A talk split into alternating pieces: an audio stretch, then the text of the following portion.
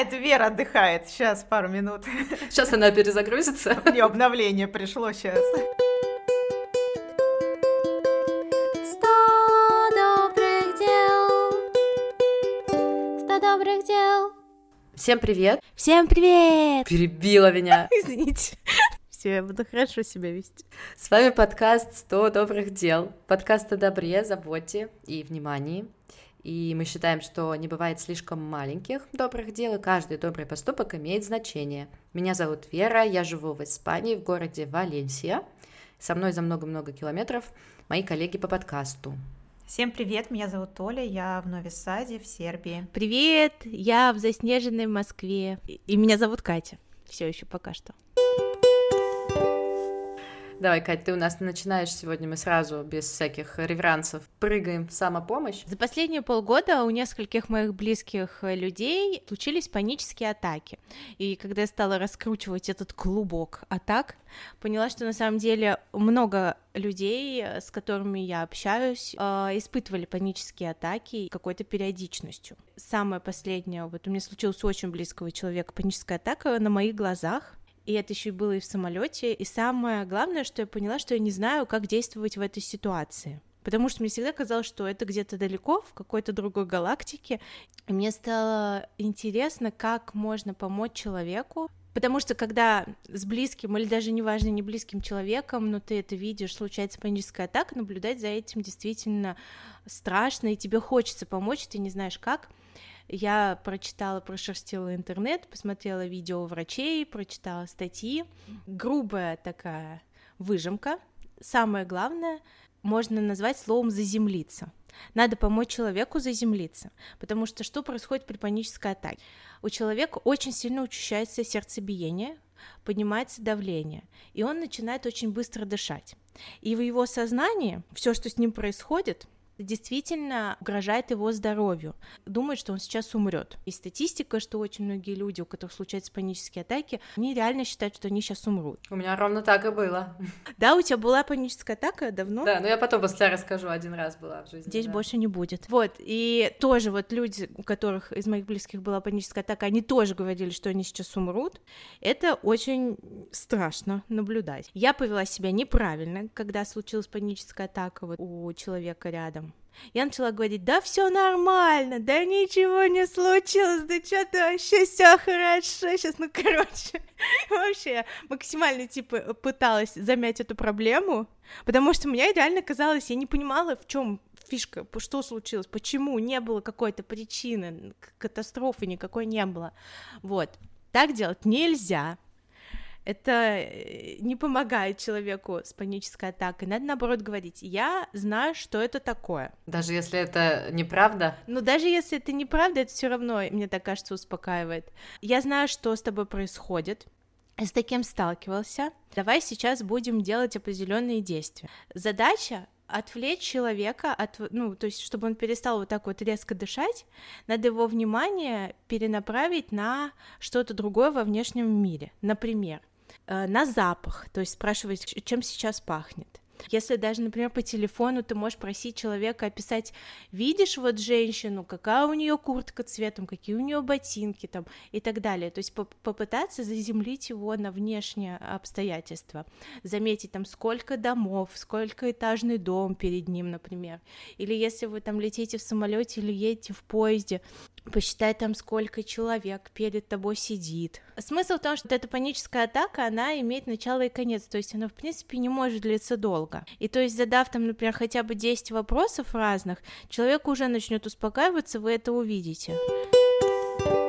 Про паническую атаку, она у меня была один раз в жизни, я ее очень хорошо помню.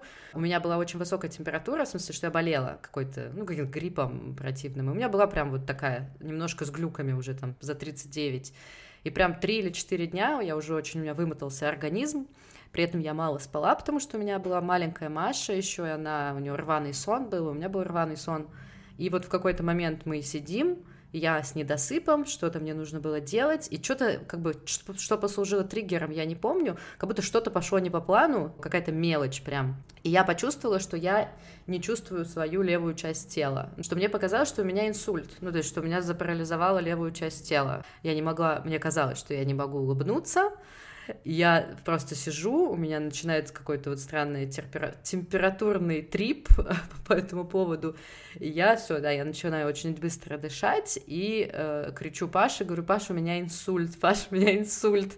И кричу ему, он приходит, смотрит на меня в ужасе, я как бы, он сначала испугался, я еще сильнее испугалась, увидя его, и он мне говорит, подними руку, ну там же вот есть проверка, типа, подними руку. Я подняла, и он такой, у тебя нет инсульта, ты можешь поднять руку. Я такая, нет, нет, я сейчас умру, я сейчас умру, это как может не инсульт, но что-то другое. И он сказал, что он сейчас пойдет вызвать скорую. А пока мы ее ждем, типа, он меня как-то отвлекал разговорами, и он не вызывал скорую. Ну, типа, вот он сказал, что он вызвал, чтобы я успокоилась, меня отпустила, стал чайку попить, что-то там согреться, я выпила ибупрофен, температура прошла. Поспала, поела, да, и все стало хорошо. Но ощущение, что ты полностью не контролируешь то, что происходит, и, ну, как бы с твоим телом происходит что-то страшное, да, это очень, очень неприятно. И очень быстро. Ну, типа, вот это случилось, там все, не знаю, сколько она длилась, мне кажется, минуту, может, две. И я была уже уверена, что все. До свидания. Просто.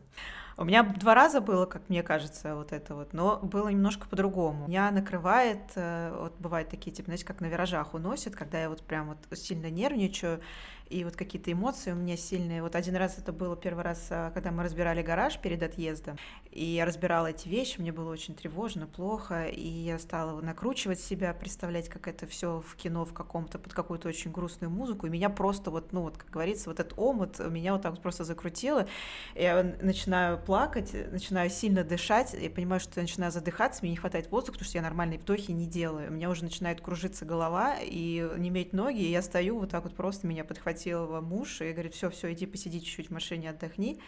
И вот относительно тоже, можно сказать, недавно, это было, ну, наверное, осенью. Я тоже сидела там, что-то записывала свои какие-то там грустные мысли в дневник, начала плакать и стала опять домысливать э, все эти грустные ситуации, накручивать их еще больше. И меня вот тоже вот этому потом с психологом разбирали эту запись. Она говорит, я прям вижу, как тебя вот так вот просто вот уносит в этот водоворот. И я тоже начала плакать, вначале просто, потом как бы уже так в голос, а потом я начала просто вот так вот задыхаться, и все, мне не хватает воздуха, опять прибежал муж, говорит, «Э, давай, давай, давай ляжем, типа, на, на, на кровать, а я говорю, все, говорю, я сейчас, ну, типа, я улетаю, говорю, я сейчас умру, у меня, не знаю, хватает воздуха, я задыхаюсь, я сейчас все, я отключаюсь. Вот, и он меня тоже стал как-то вот успокаивать, давай, давай, типа, дыши, дыши, дыши. И я как-то, ну, видимо, еще я на панике от того, что я сейчас упаду в обморок, потому что я никогда в жизни не падала в обморок, я как-то вот в себя стала приходить и вот успокоилась. Но очень такое состояние, на самом деле, ужасное. Ты, тебя реально очень как-то вот в него закручивает, и все, и ты уже не можешь сам от, оттуда выбраться. Блин, меня сейчас почему-то больше всего поразило, что ты ни разу в жизни не падала в обморок. Не, я никогда вообще. А ты, Катя, падала когда-нибудь в обморок? Нет. А ты падала? Да, раз восемь, наверное, за свою жизнь. Серьезно? Я не знала, что бывают люди, которые не падают. А почему? Может, от усталости? Я вам рассказывала уже много раз, у меня голодный ген, да, то, что взаимосвязь, э, если я не поем, то все, вот я падала в обморок от голода очень много раз, реально, когда я пропускала вот это. Таифа, То есть это какая-то особенность психики, ты тебя выключает для самосохранения. У меня больше всего это было, когда было мне лет 8, 9, 10, прям был период, там еще, видимо, связано с ростом, ну как-то ты не успеваешь поесть столько, сколько на самом деле уже нужно твоему организму, потому что ты быстро растешь. И у меня это было прям регулярно, то есть у меня была смена в лагере, за которую я три раза упала в обморок голодный, и как бы все уже знали, что это так, так. Никто мне не удивлялся. И просто меня кормили побольше. А, это Вера отдыхает. Сейчас, пару минут. Сейчас она перезагрузится. Да-да-да.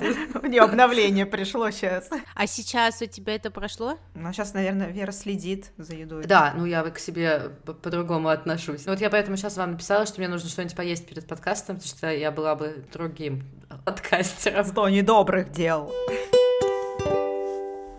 А кровь у вас из носа шла когда-нибудь? У меня никогда. Да, у меня регулярно. Да. У меня как раз в подростковом возрасте вообще просто ни из-за чего. Но это вроде как когда растешь там, типа. Угу. Мне один раз мальчик вот так сделал, типа по носу, ну, как он со мной заигрывал. Пунь. И у меня хлынул, он такой... Капец, он испугался, наверное. Он такой, да блин, нафиг этих девчонок вообще с ними связываться. Вот это флирт!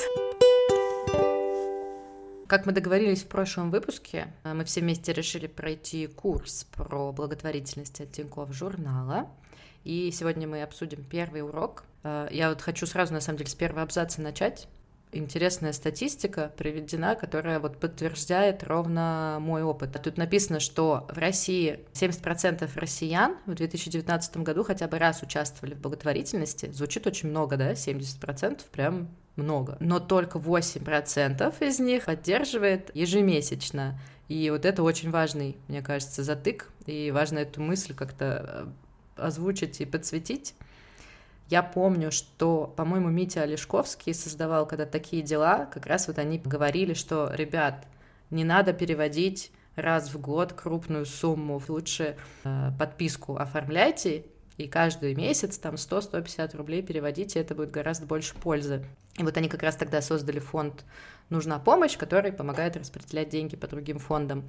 И я, прочитав этот урок, вспомнила, что у меня была оформлена, как раз, наверное, вот с тех времен, когда про эту подписку я узнала, была оформлена подписка фонд «Старость в радость». И началась война, я перестала пользоваться Сбербанком, ну и карточку вообще заблокировала, и они мне присылали на почту письма, что типа какая-то проблема там, ну вот с вашей подпиской, с вашими донатами, но у меня были, голова вообще другим была занята, я игнорировала эти письма, и вот мне так стыдно стало, что я ничего-то я и не сделала, я новую карточку-то к ним не привязала, просто я теперь больше, ну, не даю им денег совершенно внезапно.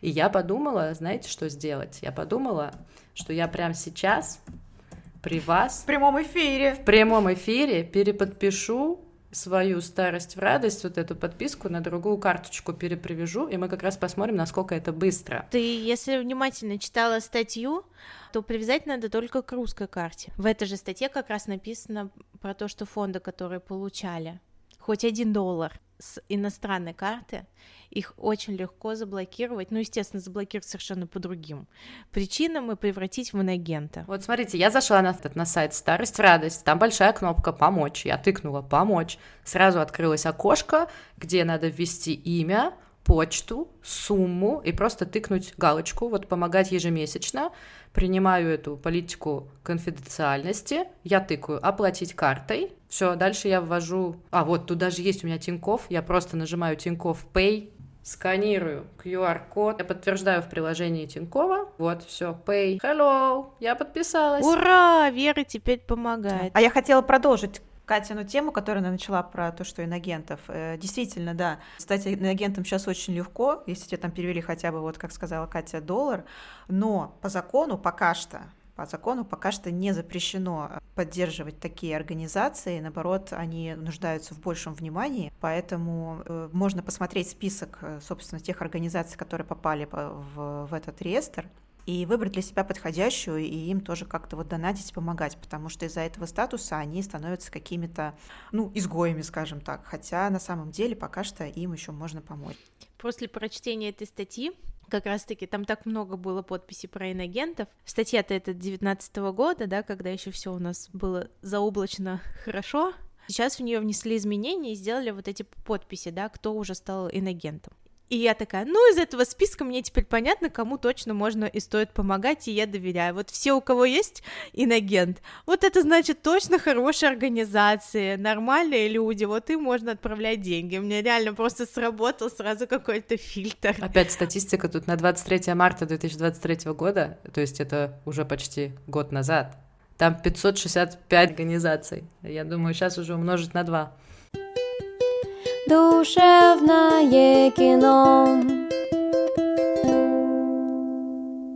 Завершая тему э, благотворительности и помощи, э, я вспомнила очень классное кино, которое я смотрела пару лет назад, и почему-то вообще о нем напрочь забыла, и почему я о нем не рассказывала, но, видимо, оно ждало этого момента. А, фильм э, про молодую учительницу, причем она не просто такая, знаете, вот учительница, ну, типа, пришла, оттарабанила урок, что-то у нее там свои какие-то дела, жизни, и в целом ее как-то, ну, не заботит э, жизнь учеников, класса и вот этого всего. Она прям вот учительница, как говорится, призванию приходит э, в школу, такая вся заряженная, сейчас я буду влиять на умы детей, как-то их пытаться вовлечь в свой предмет, в свое обучение, чтобы они как-то становились лучше. Она попадает э, в школу э, неблагоприятных детей, скажем так. Там учатся дети, которые вообще ходят в школу там, с оружием, они какие-то опасные, они участвуют в группировках, они живут в таких вот районах, где существуют всякие разные кланы, и они друг с другом воюют, и там действительно прям, ну, вплоть до каких-то каких-то вот расправ